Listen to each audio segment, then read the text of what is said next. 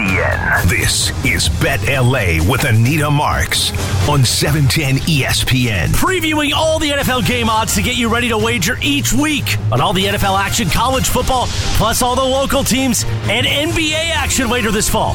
This is Bet LA with Anita Marks on 710 ESPN. And tonight's edition of Bet LA with Anita Marks is made possible by Teza. Get more focus and energy in your daily life with Teza nutrient pouches. Visit TezaEnergy.com and make your mouth happy. Bet LA with Anita Marks on 710 ESPN. Bet LA with Anita Marks right now.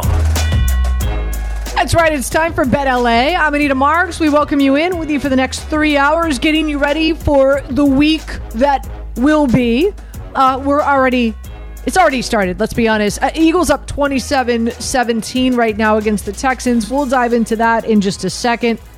The futures bet i want to I, I, want to uh, i want to have a discussion with of course tyler and rebecca are our producers. The three of us are with you for the next three hours. Uh, we've got a jam-packed show lined up for you. I'm pretty excited about it. Obviously since we're here in uh, in la we'll be talking chargers and the falcons. Good friend of mine mark zinno uh, who, uh, of course, covers the Falcons down there in Atlanta, is going to join us. We'll do a deep dive into what's going on with the Falcons. What can we realistically expect with this Chargers team? Uh, they are favored by three. The over under is uh, four, it opened up at 49 and a half. It's down to 46 and a half, just FYI. Also, another good friend of mine, Jenna Laine. I'm not just dropping names. These people truly are my dear friends. Uh, she covers the Bucs, does a phenomenal job. What a season she's been having with the whole Tom Brady mess and, and, and whatnot. But this is a Bucs team that is favored by three. The line has fluctuated a little bit, minus two and a half, minus three in some places. Over unders at 42 and a half. So for all you Rams fans out there, we'll do a deep dive into what's going on with the Bucs, what we can expect in this Rams uh, Bucs game. Uh, also, we've got Fat Jack, professional handicapper. I'm getting used to saying that, uh, to be quite frank. Was very uncomfortable at first, but now I get it. I understand. Fat Jack, it's all good. Uh, he's going to be joining us. We'll talk NFL, we'll talk college. Big game tomorrow, right? Tennessee and Georgia, one against two. Man, how blessed are we? So we'll dive into that. We'll talk some UCLA as well as USC, get some plays there. Jimmy Wright from the Elias Sports Bureau will join us as well. And uh, we'll hear from, uh, I think, one of the, one of the best. It's it's not an exciting slate I, let's be honest, right? You don't you don't look at the games this week and you know and and get too excited. But I'd say one of the best matchups and anticipating Ryan Tannehill to start um, and Derrick Henry to play is of course Kansas City going up against Tennessee. And so uh, Turron Davenport, who covers the Tennessee Titans, and Adam Teicher, who covers the uh, the the Kansas City Chiefs, uh, will will sat down with me on a digital show that I do for ESPN called Bet, and uh, and we had a conversation about that matchup, and we're going to play that for you as well. So as you can see, a jam-packed show. Um, we've got action going on right now, and it's it's it's almost over, and I, I'm just a, a complete loser tonight. Um, if you heard me on earlier today with uh, Mason and Ireland, I had the Eagles in the first quarter at minus three. I had the Eagles in the second quarter minus four. I had the Eagles at the half at minus seven and a half. All losers. I also had the Eagles at over 29 and a half points. Of course. And this is why, uh, listen, Tyler and I were having a discussion before the show started, right, Ty? And I said, odds makers, I feel, are the smartest people in the room. Totally. They are. They have to be. They are the smartest people in the room. Right now, the Eagles 29, the Houston Texans 17. And the in, in, in the total team total was 29 and a half. So uh, the Texans have one more. T- so where we stand right now, uh, again, 29 17. So Eagles are winning by 12. So you didn't want to lay the 13 and a half. You didn't want to lay the 14 for good reason, right? Keep in mind, coming in, this is an Eagles team, and I shared this earlier today. Uh, and this is an Eagles team. They are the best first half team in the NFL. They're the best first half team in the NFL. Um, they typically, in the first half, up by 12, 21 points. That's their that's their winning point margin at half is 21 points. Okay? They went in tied with the Texans. Listen, Lovie Smith and Pep Hamilton. Pep Hamilton is their offensive coordinator. Uh, they they gave this Eagles team a run for and and I know a lot of people were saying, "Oh, this was going to be a trap game. This was going to be a trap game."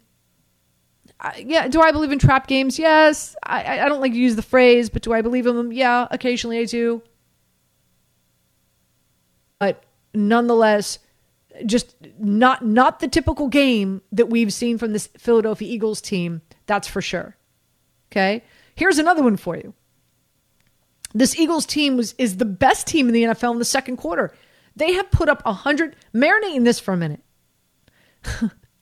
You're I, and, and and Tyler Rebecca, I, I I'd love to hear your reaction to this. The Eagles have put up 126 points in the second quarter alone coming into this game. They have outscored their opponents in the second quarter by 96 points. Okay. Do you know coming into this game, the Houston Texans had only scored 116 points in the season? Mm-hmm. That's tough. The Eagles had outscored the Texans in the second quarter alone. Yeah, I mean this Texans team is just abysmal, right? Like anybody that would have entertained the idea of this being a trap game haven't they haven't been watching the last 7 weeks of football. So, call it a trap game no. You didn't want to lay the 13 and a half, the 14, well uh, smart. I didn't either. But but I I sure thought for all those reasons. Wait, I, I'll I'll even go even further. This now this really now this really puts it in perspective. You ready for this? The Eagles average 37 yards per possession. The Texans average 26 yards per drive. Oh my goodness. Marinating that. That's tough. Okay? I mean, so I'm just and I just share this with you just to say Uh, this is why that movie any given sunday was produced and this is why that phrase is out there any any given sunday any given thursday night. And and i know thursday nights are are, are wacky. I get that. I know. I get it. But i thought for sure eagles minus three in the first quarter eagles minus four in the second quarter eagles minus seven and a half at the half they go in at the half with a margin of plus 21 points, and the Eagles over 29 and a half points. So, uh, 0 for 4 for me tonight. So, and, and, and oh, by the way, did not do well in that Cincinnati Cleveland game. Yikes. Did, so, did anybody um, do well in that Cincinnati Cleveland game? I feel like I don't nobody so. turned out for that one. I don't think so. So now I'm I'm really I'm I'm really swimming in some stuff right now. Now here here's the positive. Here's here's the positive. Let's go through the pos. Let's let's go through the prop bets uh, because I am a prop queen.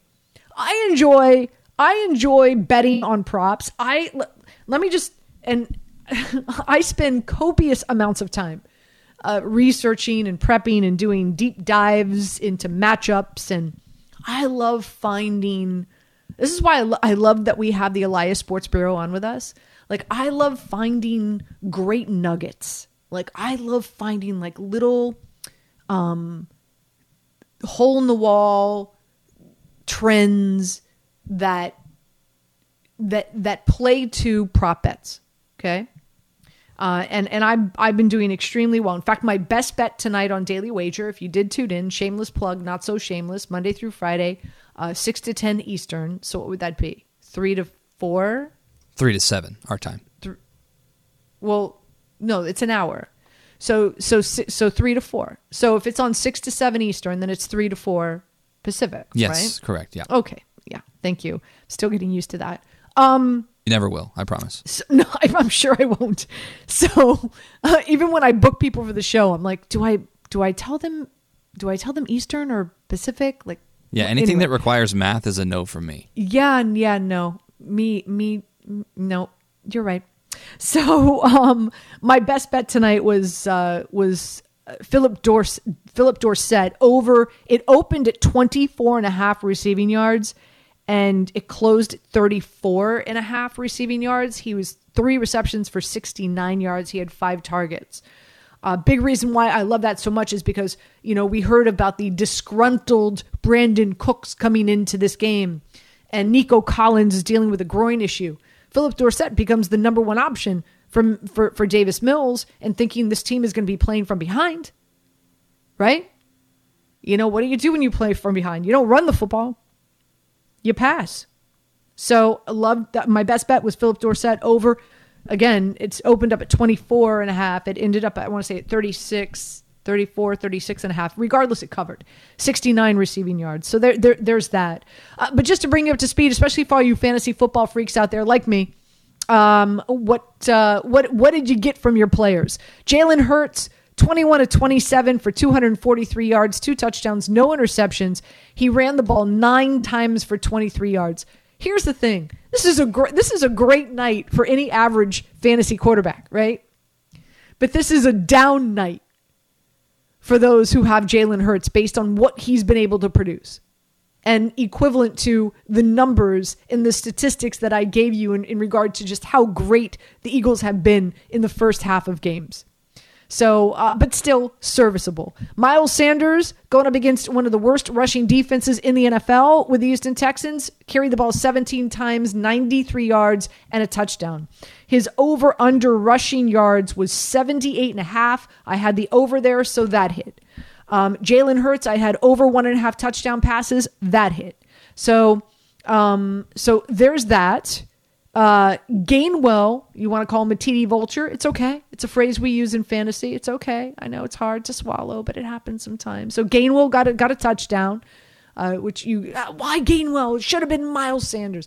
Yeah, I, I feel for you. Um, in regard to the passing game, Dallas Goedert crushed it tonight. Nine targets, eight receptions, 100 yards, scored a touchdown, his longest of 21. I had no prop bets on uh, on Dallas Goedert. I'll tell you who I had prop bets on, and that was AJ Brown. He had six targets, four receptions, 51 yards. He did score a touchdown. I did not win that. His over under reception total was 67 and a half, ended with 59. So unfortunately, that did not hit. Here's and here's a, here's another nugget for you. Like I said, I always like I like doing the research and like finding the, the good nuggets. Do you know that the running backs for the Philadelphia Eagles are the fourth least targeted position group in the NFL?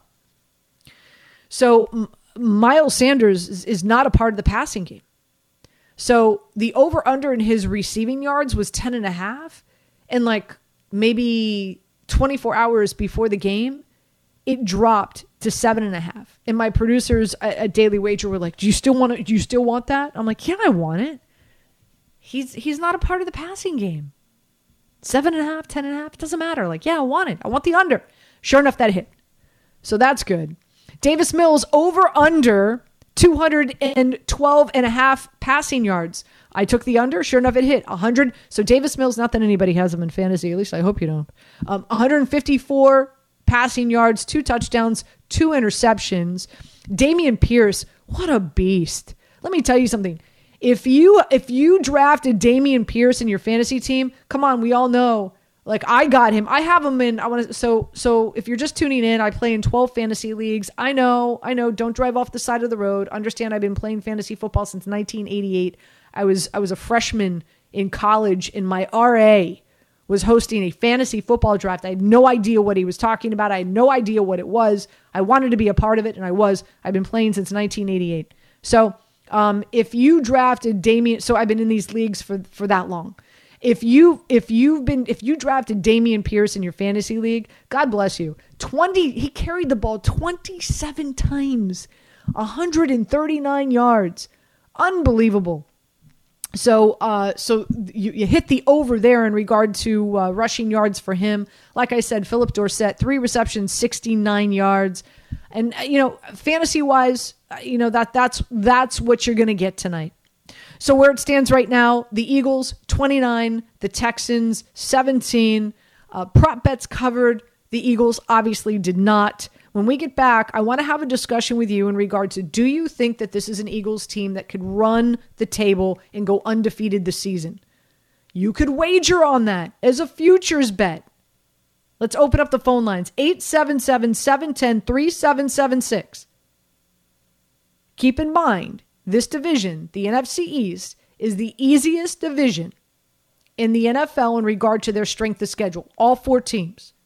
I'll share that schedule with you when we get back. We'll take your calls. Also, I'll get you up to speed on what's going on with the World Series. Houston is up right now 3 1. Two men out, two out.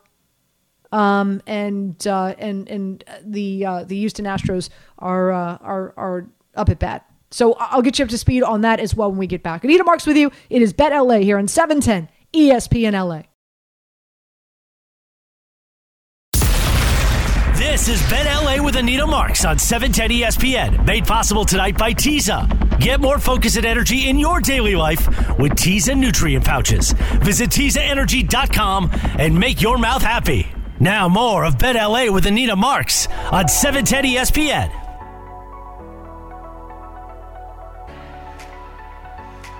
Anita Marks with you. Again, it is Bet LA here on 710 ESPN LA, 877 710 3776. You want to chime in on the conversation uh, in regard to this Eagles team uh, possibly going undefeated in the season. Now, you could wager. Now, full disclosure, I uh, I put I put this uh, I ran to the window. I didn't walk. I put this bet in and I got this at 18 to 1 2 weeks ago. It then dropped down to 15 to 1 last week. It's now sitting at 10 to 1 that the Eagles will have a perfect season and go 17 and 0. Okay? Now, you could wager that the Eagles are going to have a perfect season and win the Super Bowl at 25 to 1. And Tyler and uh, and Rebecca, I'm, I'm curious to get your thoughts if, if you would if you agree with me here. Now, uh, you know, little little scary game here against the Texans. They went at the half. They were all tied up. They came out. They played a. Here, here's another thing to understand about this uh, Philadelphia team. They had heading into tonight's game. I want to I want to make sure I get the stats right. They had only scored 49 points in the second half total. Not this not not the third quarter, not the fourth quarter, total.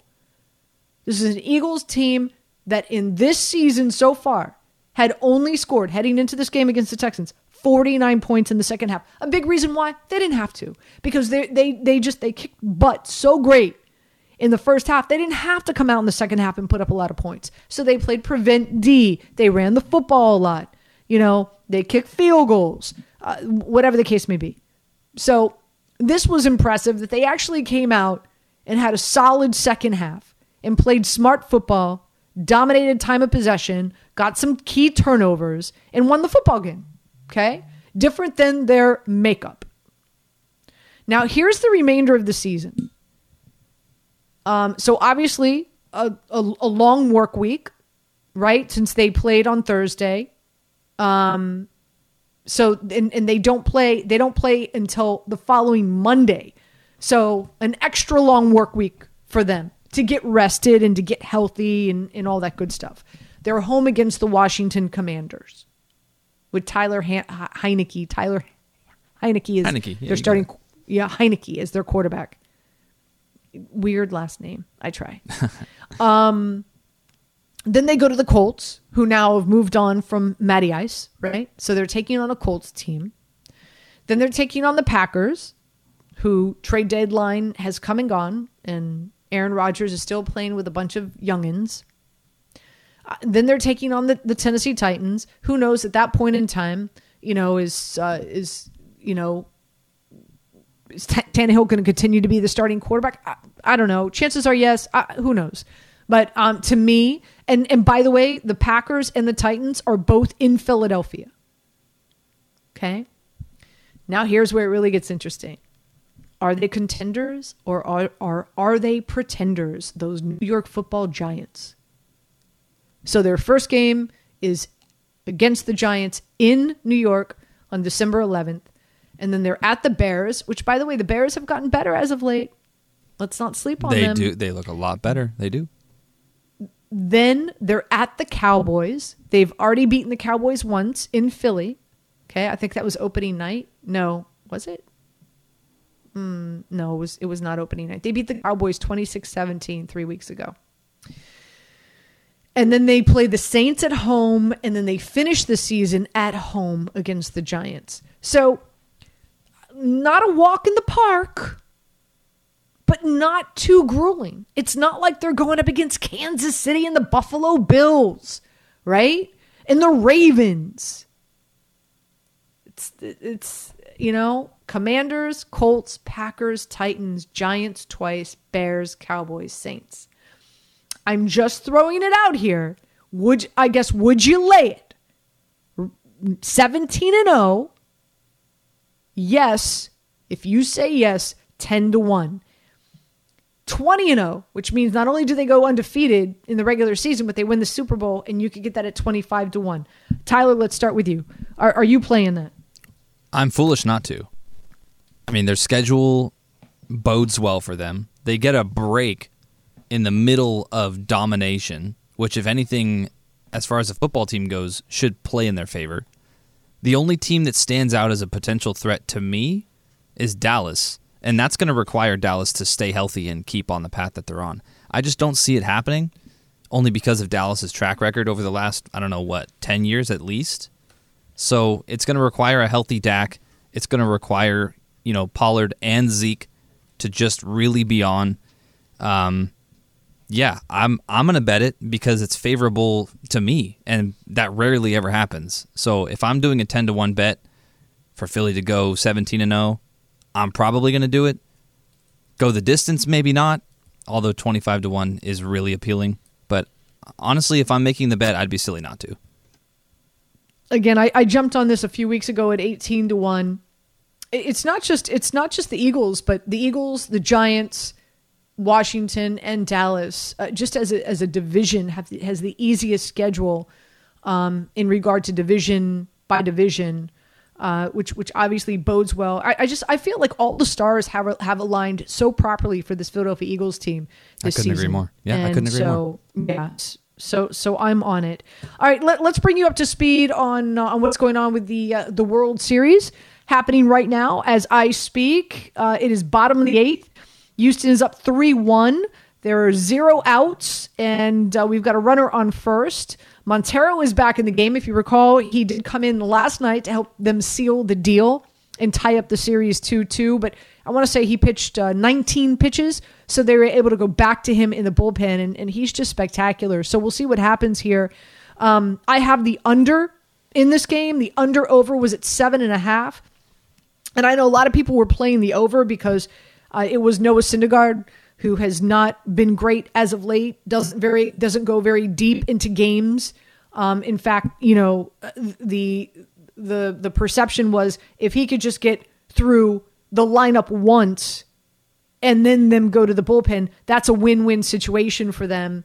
And he was able to go further than that. He actually went three innings, gave up three hits, two runs, and had four strikeouts, which is really good for Noah Syndergaard because he's not striking out anyone as of late. His fastball now has decreased 3.5 miles per hour. He is not getting strikeouts. And this is a Houston Astros team that does not strike out often. So um, those are some really good numbers for Syndergaard. And now they're really deep into their bullpen, which does not bode well for them if they, if they of course, lose tonight. And now you've got two more games remaining in Houston.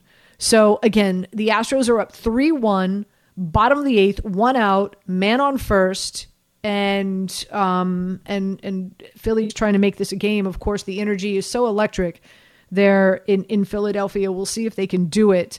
Um, this is a, a, my I had a small play towards the the Houston Astros on the money line, and you were able to get that at minus one fifty five. Again, I felt the play tonight was the under, and here's why: both these bullpens are outstanding. And my lean towards the Houston Astros was because I felt that they, even though both bull, bullpens are outstanding, I do believe that the Astros bullpen is is better than the Phillies. And because they were both rested. and like I said, Montero pitched less than 20 pitches, and they were able to go back to him, which of course they did tonight. No surprise. Dude's got like a rocket launcher for an arm. Um, just unbelievable. So I, if anything, I'm, I'm hoping that this under does hit, considering it's the bottom of the eighth. We'll see what happens. But you know, this is uh, again, this is uh, in in this series.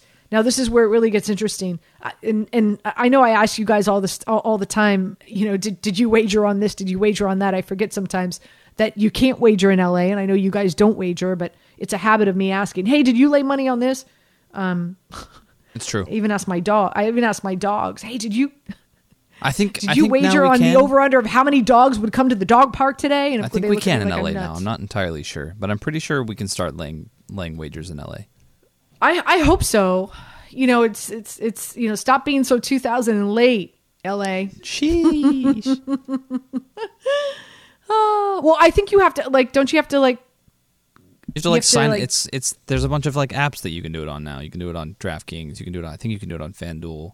There's a, a Roto something I can't remember the full name of now, but there are there are apps out there that do let you wager on games for sure. Okay, well, if if it lets you wagers RotoWire? wager on future, uh, lets you wager on futures. So I, I like the Astros winning the the World Series, and of course I'm betting with my head and not my heart because who you know who in their right mind likes this organization outside of folks in Houston. You know, in in the Phillies are the the the feel good story, right? Like they're the better story. You know, this is a Phillies team. They were down and out. They fired Joe Girardi and um and, and now, you know, went on a tear, called up some minor leaguers, and boom, here we are. And they're in the World Series. Uh, and, and they're a great, fun team behind Bryce Harper and the crew to root behind and, and get behind, that's for sure. Astros, everybody thinks they're cheaters, right? Garbage cans, bats in the dugout, like, you know, tipping pitches. So you don't necessarily. I'm not necessarily rooting for the Astros to win, but it's, it's, you know, so you've got to leave some, when you're wagering, I always tell people when you're wagering or you're playing fantasy football, you got to leave your heart at the door. Got to leave your heart at the door. What were we going to say, Tyler? We got a three-two ball game, one out, runners on first and third. Philly is rallying in the bottom of the eighth inning. Ooh, watch out. so, um Oh, I just I just need the under to hit. I just need the under to hit. um but so uh, we're going to go to a break on this. If the Houston Astros win tonight, their win probability considering that they would be up 3-2 in the series and they're going home for two games is 83%. If the Astros lose tonight and they go home down 2 3 in the series, their probability of winning the World Series drops to 34%. Just FYI. In case right now you want to lay some money on the Phillies winning the series, and you could get that at plus money. This is Bet LA with Anita Marks on E 710 ESPN, made possible tonight by Tiza. Get more focus and energy in your daily life with Tiza nutrient pouches. Visit TizaEnergy.com and make your mouth happy. Now more of Bet LA with Anita Marks on E 710 ESPN. Anita Marks with you again. Bet LA here on 710 ESPN LA, and uh, we're still bottom of the eighth right now. Uh, Houston is up three two against the Phillies. It's two outs. Uh, you've got uh, you've got Ducks on uh, on both corners on first and second, and um, ooh, this is uh, this is this is coming down to the wire. That's for sure. This is who you want up. So, though. I'm sorry. This is who you want at the plate. Kyle Schwarber's up. Sh- should we expect a Schwarber bomb? A Schwarber Schwarbomb, maybe. One and two. Here we go. Is is that what we should? Are, are- so are you? Let me ask you: Are you rooting for anybody? Like uh, like do, uh, do you like the country just hate the Astros because because of their cheating ways? Honestly, here's kind of my stance. I think the Astros deservedly have a bad rap, but I think that they also can get past it. And I think that LA will never let go, but I think as an organization, they can get past 2017 this season. Um, this team is really good. It's really deep. They've got a bunch of young guys. You know, I've mentioned it before. They lost George Springer. They lost Carlos Correa. They lost Gerrit Cole. They have not missed a beat. And so, yes, 2017 will always cast a shadow on them. I think if they can pull off the win this year, 2017 immediately goes in the rear view. This team deserves it. They're they're really deep. Their pitching core is tremendously solid. You know, they've got a young stud in Jeremy Pena. You still got Altu- Altuve out there balling. You've still got uh, Bergman out. Uh, yeah, Bergman out there balling. Uh, Bregman, sorry. But I just think that 2017 can absolutely go in the rear view if they can pull it off this year. I would love to see the Phillies win. I love watching the city of Philadelphia celebrate. I'm kind of just rooting for both at this point. But if I'm going to lean one way or another, I'd probably still root for Philly for sure. So uh, the the bottom of the eighth just came to a close, and and you said, you know, will will will LA ever forgive the Astros? Probably not. Um, I'll tell you, I'll tell you, the Yankees will never forget the those two teams hate each other. Now, here's another thing. Uh, the, the the eighth just came to a close. Um, Schwarber hit a line drive like right down the first base line, and Mancini. Did you did, did you watch? Did, Yeah. did you guys have on? Yeah, he's What an unbelievable defensive uh, catch he made. Oh, yeah. and tag out on first. Mancini is a guy that they were able to get at the trade deadline. Yeah. They were aggressive and they were able this was a guy that the Yankees wanted to get. But Brian Cashman is so protective of his of, of his farm system because for him it's lock and reload, let's stay relevant, let's never do enough to win a World Series. Don't get me started. Um I can't. I love can't. I, love to hear it. I hate to say it to you, but I love to hear a disgruntled Yankees fan. It just kind of I'm I'm not it's a- I'm it's not a little Yankee- I'm- nightcap for me. But yeah, like a little old fashioned. Yeah, exactly. yeah, legs crossed on the on the lazy boy. Talk to me, Yankees fans. I- I'm not, I'm not I'm not a dis- I'm not a disgruntled I'm not a Yankees fan. I'm not a disgruntled Yankees fan. I just I'm here, you know, obviously I'm here in New York and I, I cover the Yankees and I cover the Mets and I host sports talk radio here in New York and I hear it all the time. it's true. You know, like like in, in- Yankee fans are surprised. I won't use the word shocked, but surprised. Some are disappointed that they're bringing Cashman back, that they're bringing Booney back. I'm not. You know, I always tell people if you're going to call into a radio show and you're going to demand somebody get fired, give me somebody who's who's better. Right. If you're going to call in and you're going to say Cashman needs to go, okay, well, who's going to replace him? Tell me somebody who's better who's going to replace him. Booney needs to go. Okay, all right, who's going to replace him? Anyway, my whole point is Cashman is was and is so protective of his farm system because it's like he just he wants to continue to tap into the farm system where the Yankees will continue to be relevant for for, for decades to come. But he's not willing to tap into it deep enough to deplete it so that the Yankees could win a World Series. Makes sense? Yeah, totally. Yeah. And so here, th- th- and that play just came full circle. Mancini and that defensive play that we just saw happen very well could save this World Series for them. Entirely. That one play. Yeah, because And- and right there, if that ball goes by willing, them, it's a four-three ball game. right? And Cashman was not willing to go deep enough. And, and, and again, I just shared the numbers with you. If the Astros, and now it's the top of the ninth, Stros are up 3 2.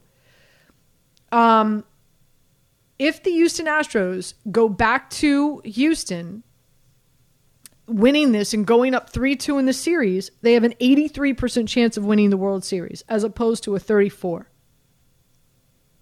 and a, in, a, a, and if, if it comes down to that, let me tell you something. That play with Mancini has to be one of the best plays in this series. One of the best plays in this series. Okay. And now um, you have a, a Houston Astros team uh, that uh, that now look. Are you are you seeing the replay here? Yeah. I Yep. mean, look at that. Look at that. Snagged it. you know unbelievable so uh, and i feel bad i know we're on radio you're not on tv we're on radio so uh, you, you uh, trust me you will see the highlights tomorrow on espn that's for sure and i guarantee you every yankee fan that's watching um, is dying right now and cursing cashman out and um, and I'm sure Cashman is possibly regretting uh, not not being more aggressive and trying to get Mancini, and of course him ending up with the Houston Astros. Uh, quick break. We come back. Uh, we will uh, let's let's do this because there's so much I want to get to. I don't even know where to begin. Um, but uh, but let's let's do this. Let's come back and let's hear from uh, let's hear. Let, let, what do you want to start with? You want to start with the, the the Chargers, or you want to start with the Bucs? I'll let you decide. You're a producer. I'm going to start with the Bucs. I want to talk Bucs. Okay. Done. We come back. Jenna Laine is going to join us. She does a phenomenal job covering the Bucs. She'll join us. We'll get some insight from her in regard to what's going on with the Bucs. What the heck is going on with Tom Brady? What's going on with this team? Warren Sapp calls them out on social media this week. Oof. And then we'll do an even deeper dive into this Rams Bucs matchup and how to play it on Sunday. Sound good? Let's Sounds do great. it. Let's it is Bet it. LA. Nita Marks with you. 710 ESPN LA. This is Bet LA with Anita Marks on E 710 ESPN, made possible tonight by Tiza. Get more focus and energy in your daily life with Tiza nutrient pouches. Visit TizaEnergy.com and make your mouth happy. Now more of Bet LA with Anita Marks on E 710 ESPN.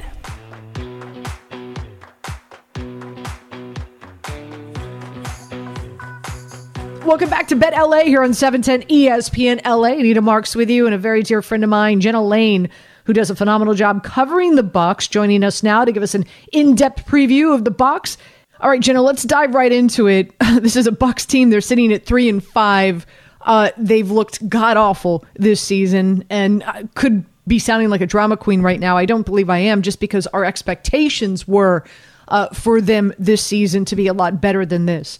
Uh, just I, I don't know. I don't know if we have enough time in the show. I, I mean, you know, tell us all the reasons why this team is three and five. I don't think you sound like a drama queen, Anita. I'm right there with you. This is a team that had Super Bowl aspirations going into the year. This is all about Tom Brady and unfinished business and knowing this could very well be his last hoorah, considering he already retired once. So their expectations going into the year were sky high. They certainly tried to get better, and a lot of their deficiencies. And, and keep in mind, too, this season made a lot of the changes it made because of the way things ended last year, because of, of their performance against the Rams. One of the reasons they, they went out and got Russell Gage and Julio Jones is because in that last game during the playoffs, the divisional round, when they lost to the Rams at home, they didn't have any healthy receivers. Everybody had gotten injured. And then, of course, Antonio Brown had also walked off the field to New York. So they were trying to get better in that department. They tried to improve their secondary. Everybody remembers how that game ended with, you know, that final drive and Sean Murphy Bunting falling down and, and Cooper Kupp with those two big games before Matt Gay hit that field goal. So they tried to improve their secondary and they brought in guys like Keanu Neal. You know, they they they brought in Logan Ryan as well, a savvy veteran who may be one of the most intelligent players in the league and also one of their best communicators on defense. They made a lot of improvements based off of that game. They tried to to improve their offensive line as well. I know they were uh, a little shorthanded without right tackle Tristan Wirfs. They didn't address the tackle position per se in the draft, but they did draft a, a second round left guard. That's pretty high for a guard position. They did that in Luke Goedeke. He just hasn't really performed up to par so far this year. He's been dealing with a foot injury, but there's just been a lot of problems. And, and speaking of that, of that guard position, I'd say that a big chunk of the Bucs' problems really start with that interior offensive line. They just have not been protecting Tom Brady the way we've been accustomed to seeing the last few years. Yeah, and and you know, I, listen, I'm uh, no, not. This isn't a, a dig at Tom Brady, although I do enjoy digging at him every now and then. Like what we know about Tom Brady is that he needs that clean pocket in the interior because you know he's not out there running like a a four four five or anything like that. So. Um, yeah, I, I mean, I, obviously, it begins and ends with the offensive line, wide receiving core. Julio Jones, uh, you know, should he have retired? Uh, you know, I, I don't know. Um, but uh, let, us talk about this defense. I know Shaq Barrett now is dealing with an Achilles, so so he's out. Todd Bowles, of course, the head coach. I want to get to that in just a second, but more of a defensive minded coach. But even this defense, especially as of late, um, has not been performing up to par. So what you know what what do you feel? Yeah, what what's gone wrong on the defensive side of the ball? You know it's bad when you have a Hall of Famer in Warren Sapp calling Yep. team captain out on social media, which he did with Devin White, and he wasn't calling him out for performance. He was calling him out for, of all things, loafing. It was, uh, I believe, it was a first and nine play, and the team was tied at 10-10 with the Ravens, and he did not like the fact that White did not appear to be hustling. We asked Coach Todd Bowles about it. He said he had no problems with White, and that's been something that we've been asking a lot of guys in the locker room about are there loafs on this team? Do you guys hold each other accountable? Because, you know, something Leonard Fournette told me and it stayed with me is that you don't need to wear a C on your chest to be a leader. You don't need to be a captain to call guys out, hold them accountable, and be a leader. And so, you know, I'm really paying attention to who is doing that right now because that's what you need. And I can tell you this we tried to talk to Devin today and he had no interest in talking to the media. So he knows that he's been put on notice. But he's far from the only guy that, that hasn't performed to his best. And then, of course, you also have injuries too. I mentioned Logan Ryan. You know, he's on injured reserve right now with foot injury. He just had surgery, and the hope is that he could hopefully be back to make a playoff push if they can even get there. That's the thing. You don't even know if they're going to get back there. Akiem Hicks is a guy they've really missed, not just in their run defense, but their pass rush too. He's a, a big guy to try to stop when you pair him with Vita Vea you know, he's he's been out since week two with a foot injury. This might be the week that he comes back. He returned to practice last week, but it, it just was too soon for him. But he's been in great spirits in the locker room, gotten healthy. Um, you know, he's he's ready to step in and try to make a big impact. And they've also been shorthanded in their defensive backfield. Their top cornerback, Carlton Davis, he tweaked his hip against the Pittsburgh Steelers and and has missed the last two games, and, and that's been big because he's the guy that you're putting on opposing teams' number one wide receivers. He's a guy that I, I'll tell you, the defense they stand a lot taller when he's on that back end. Sean Murphy Bunting, their top reserve corner, he's been out with a quad injury, so they're hoping and trying to get some of those guys back. But I'll tell you, injuries can't be an excuse, especially when they faced a Pittsburgh Steelers team that was missing their top three cornerbacks and Minkah Fitzpatrick and TJ Watt and Kenny Pickett was knocked out after the first half of the game and Mitch Trubisky came in and won that game. And then the next week they they play the Carolina Panthers, who had traded away Christian McCaffrey and Robbie Anderson that week, fired their head coach two weeks before, and beat them. So you, you can't use injuries or lack of personnel as an excuse. You can't do that in the NFL. Jenna Laine joining us here on ESPN. Uh, as I said, Todd Bowles, now the head coach. And in full disclosure, I adore Todd Bowles. Got to know him when he was here, uh, of course, in New York. And I, I always want to see him do well. But I just I feel with a team that is in this much this much flux, and, and, and we haven't even touched on Tom Brady and his personal issues. Um, it, to me, I think this team would be better suited with a Bruce Arians uh, really whipping people into shape. Uh, as opposed to, I, I, know Todd Bowles is more of a, a, a friendlier coach, uh, you know, a coach who's going to take somebody underneath their wing, protect them, as opposed to hard love. That we we understand how Bruce Arians likes to coach. Your your thoughts on that, and um, and and Todd Bowles and, and how he's been handling the situation. I share those same feelings as you do, Anita, as far as who Todd Bowles is as a person. I mean, there's guys in that locker room that'll tell you they'll run to a brick wall for him. And granted, as media members, we can't go that far because we do have to be objective, but he's a very likable person and he's mm-hmm. somebody that you absolutely positively want to root for. I was thrilled that he got this opportunity. I, I, I thought that he, he should have been a head coach and gotten another another shot after after his stint with the Jets. I think that he's done some good things. And you're right, his way is very different than Bruce Arians. Bruce is going to call guys out in the media if he feels like the message isn't getting through. You will not hear Bowles do that. At least he hasn't done that in Tampa. Instead, he's going to pull a guy aside quietly. They're going to handle it internally. That's more of his way. He's not going to blow up at somebody on the sideline. Although he will yell. It's, I think that's kind of a misconception. He will yell if need be, but his way about him is, is just very, very different. And the thing is, um, any successful head coach will tell you this, and you know this as well.